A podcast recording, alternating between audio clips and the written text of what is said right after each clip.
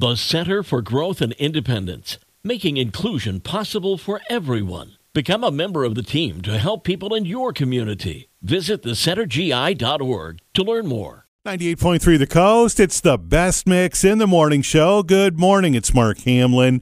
Today, Tuesday, November 21st. We do have rain in the forecast. We'll get the update here in just a few minutes.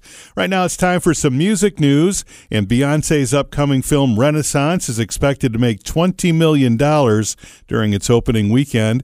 The film combines concert footage and documentary elements. It's set to be released next month. Richie Sambora tells People magazine that he is a Swifty, having a daughter and being a musician.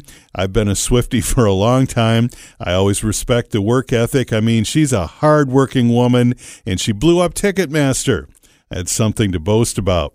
Camila Cabello tells Cosmopolitan magazine that she refers to her fashion mishaps as her Adam Sandler moments. She says, I've had so many of them. They're all well documented.